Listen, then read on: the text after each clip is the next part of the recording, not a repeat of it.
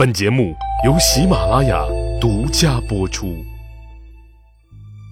英雄成败任评说，流传千古不辍。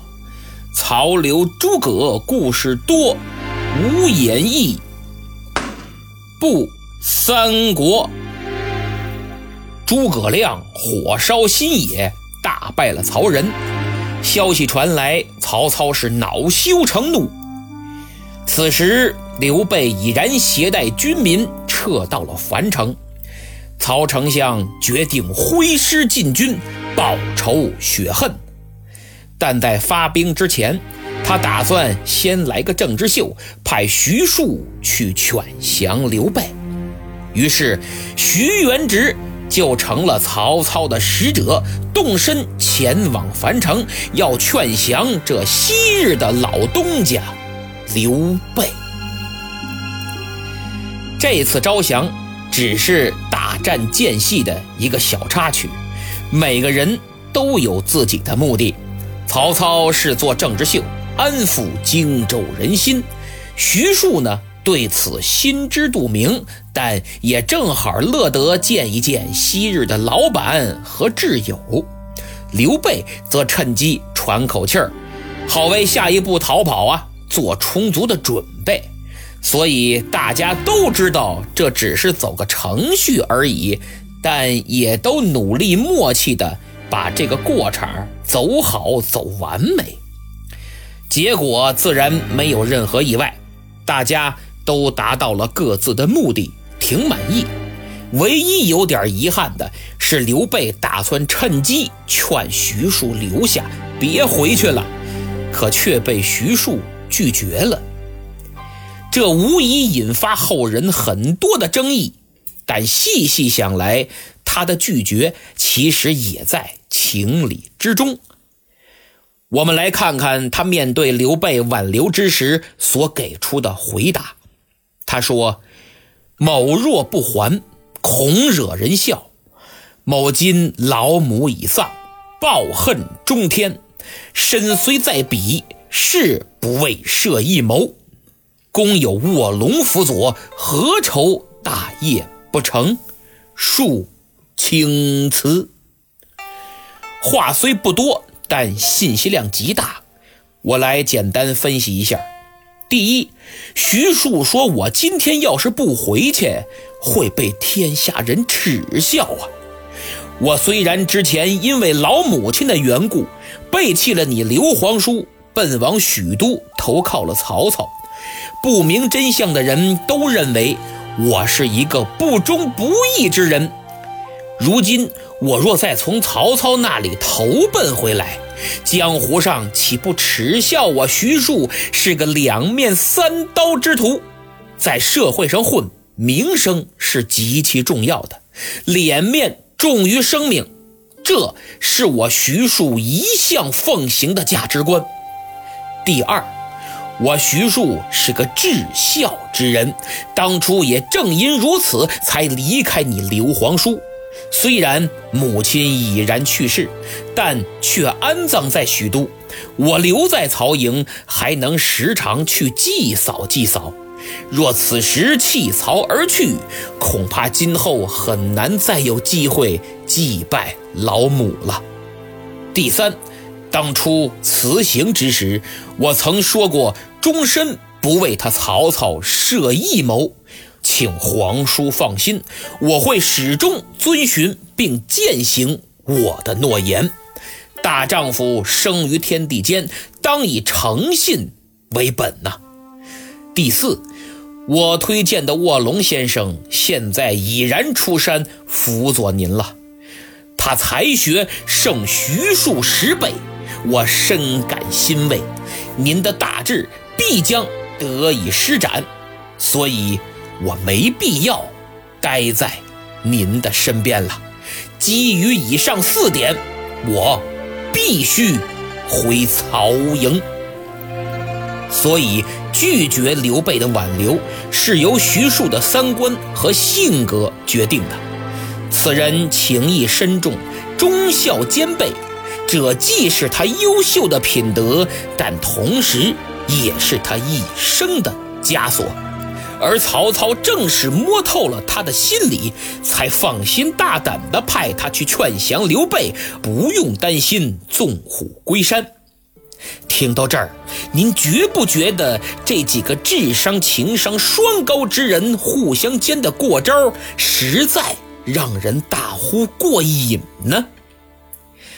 顺便提一下，关于徐庶另一个多为人争议的话题，就是他在去许都之前，曾到卧龙岗见过诸葛亮。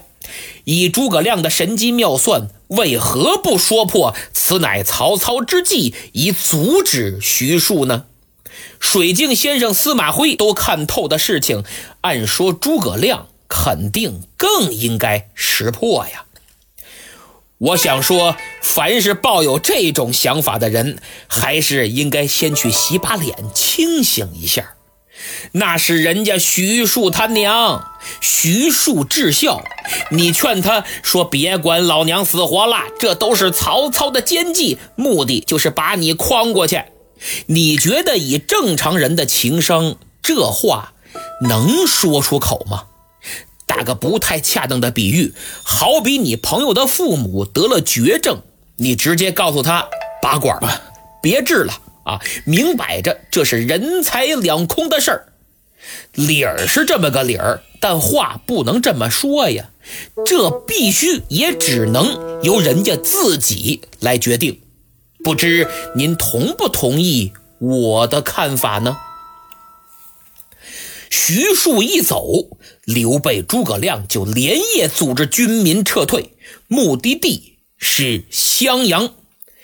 这是诸葛亮的决策，因为此时蔡瑁把持着刘琮母子，已经把权力中心迁移到此地。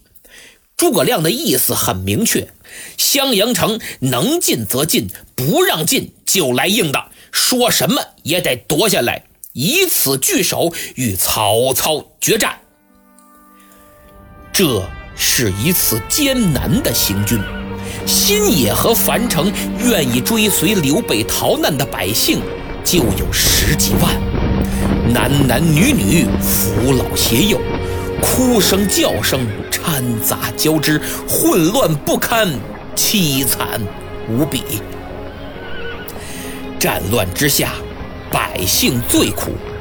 刘备安排关羽准备船只，组织军民一起渡江。他自己站在船头，看着如此纷乱的场面，不禁泪流满面呐。是啊，为了他自己一人，让这么多无辜百姓受此劫难，怎不叫人唏嘘？此情此景，我想刘备的眼泪是真情流露。虽然他也是政治家，也是一方军阀，但他首先是个人呐。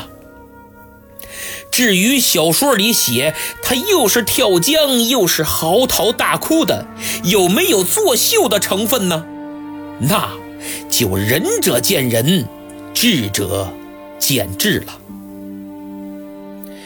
好不容易渡过了江，一路上走走停停。画面可以参考电影《一九四二》里的灾民。等费了九牛二虎之力，总算来到襄阳城下，却发现城头旌旗猎猎，警戒森严。原来蔡瑁早已得到禀报，说刘备携军民人等奔襄阳而来，他命令军士准备弓箭，严防死守，说什么也不能放刘备进城。刘玄德心急如焚呐，他在城下高呼：“刘琮贤侄，吾但欲救百姓，并无他念，可快开城。”蔡瑁、张允在城头看得清清楚楚，心说话：“你别骗人了，拿我们当三岁孩子耍呢。这真一开城，进来的可不光是老百姓了，你手下的军队肯定趁机涌入，夺了我的襄阳。这儿可不是特洛伊，甭想给我用木马计。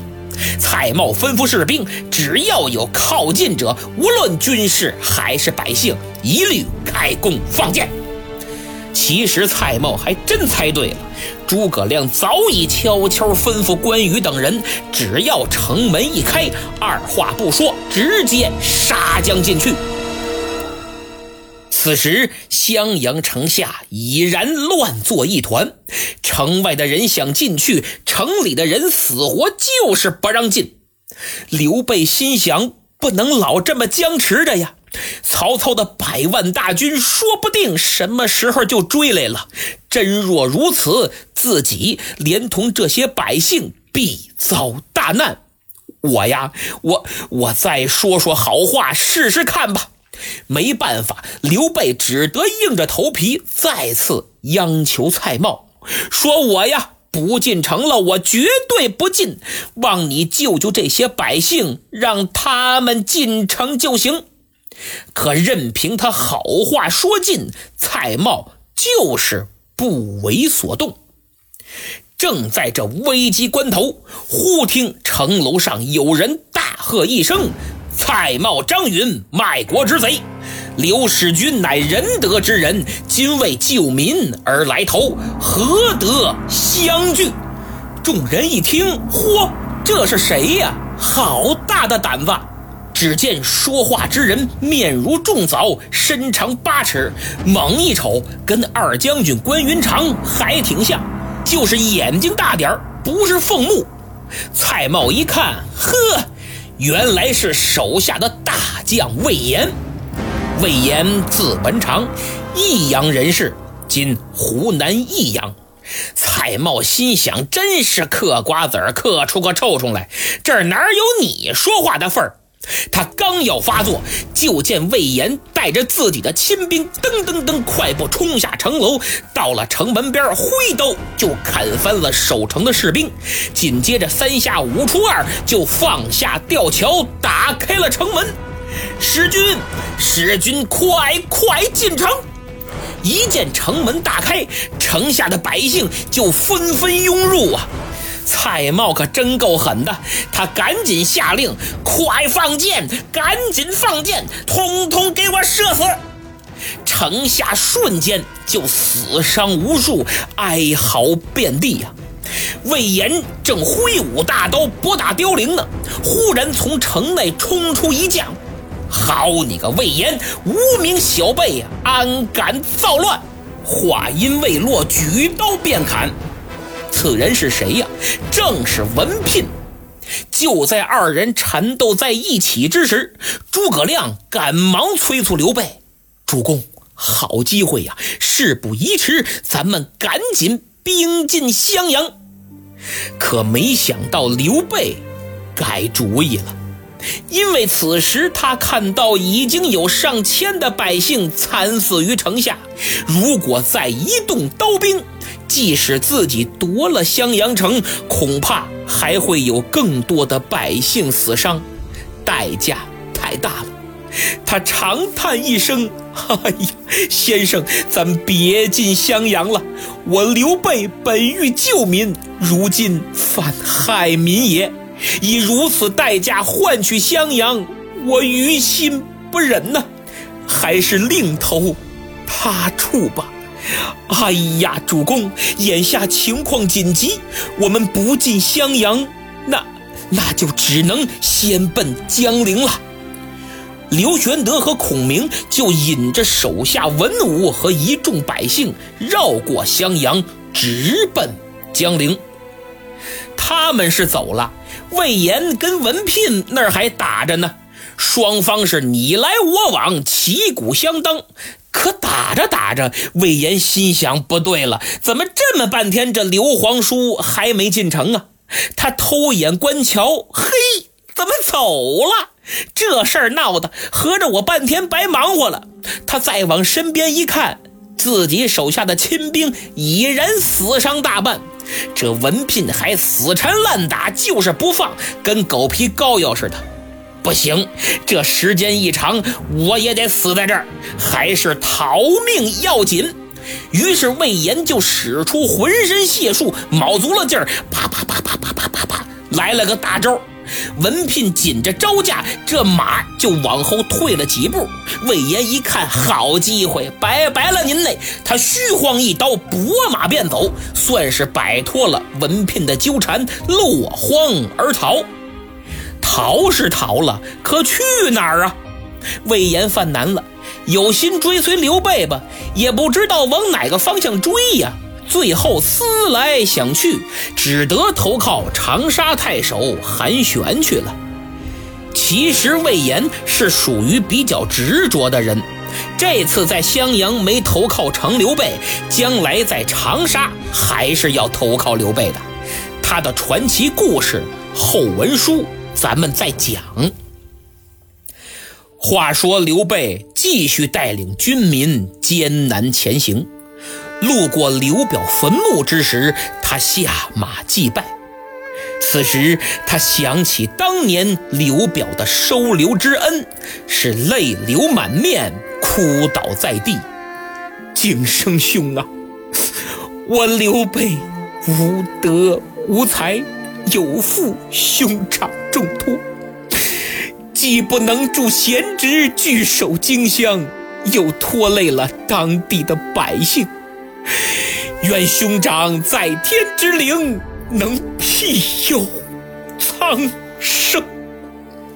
此情此景，在场众人无不感动落泪。正在此时，就见一骑探马绝尘而至，启禀主公，曹操大军已经占领樊城，此刻正在收拾船只，马上就要渡江追来。刘备一听是大惊失色，哎呀，诸葛先生，这可如何是好啊？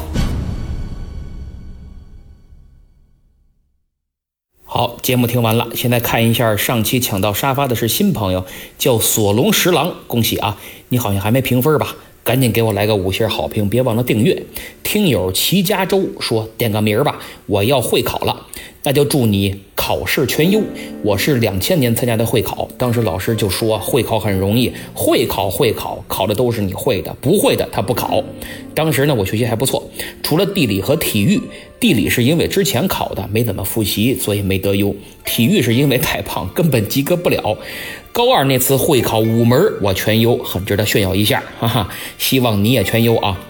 近期我发现节目的播放量有所下降，不知道是怎么回事儿是节目质量出现问题了，还是我的播讲方式有什么偏差，不如以前受欢迎了？如果有想法，希望大家留言说明，我会认真听取意见。有想加入微信群的也可以留言，我会私信发给你二维码，扫码进群。听友曹家五少爷、曹忍、曹子忠留言说。马上要中考了，所以最近一直都只是在听，没有评论。今天听到新野，突然想起来之前给协民渡江这儿啊写过一段定场诗，急急忙忙发上来。咱们系列的定场诗我还会继续写下去，这也算我独特的一种应援方式。毕竟还是学生，没有钱，也没有广阔的社交圈，影响力不大，无法给严老师拉更多的听众。等我中考完，一定要送给咱们系列一份大礼。哎呀，好孩子，一番情真意切的言语令我十分感动，更没想到一个初中生有如此的才情。他写的定场诗非常好，我给大家念念啊：心野藤雾暗难消，万民渡江不了。孤闯七渡显英豪，长坂坡当阳桥。嘿，这水平很高啊，把近期精彩的内容全包括了，而且十分押韵。期待你后续的作品。等中考完，把你的同学呀多拉点人加入咱们的粉丝队伍啊！听友千年老腊肉评论说。在出租车上偶然听到了这个节目，而且很新颖，然后下载了喜马拉雅 FM，一直听到现在，早已订阅，就是不知道评分在哪儿。这位听友，咱们很有缘啊！我也十分感谢那位出租车司机朋友，真是深藏功与名。之前好像也有一位留言说是打滴滴时候司机在听，感觉不错就自己开始听了。说真的，我感觉很欣慰。这以前出租车司机呀都是听单田芳、田连元、刘兰芳、袁阔成等等这些大师的作品，没想到现在也开始听咱们的三国了。所以要感谢媒体和科技发达的时代，也要感谢喜马拉雅平台的厚爱。听友二三三四幺四五三五留言说，他点击购物车图标购买了《三国演义》连环画。重温了儿时的经典，哎呀，非常感谢您！这个月我终于开张了，都二十三号了，虽然只挣了六块钱，但带毛就是猪，苍蝇也是肉啊！如果还有想买《三国演义》经典连环画的朋友，请点击本期节目购物车图标前去查看，也可以点击我的头像进入主播主页去看看我的店铺。最后说两位求点名的朋友，他们是听友三零四九六零幺三八和 sans 幺七三。希望大家多多点赞、评分和转发，特别是在朋友圈宣传一下本专辑，在下感激不尽。咱们下期再见。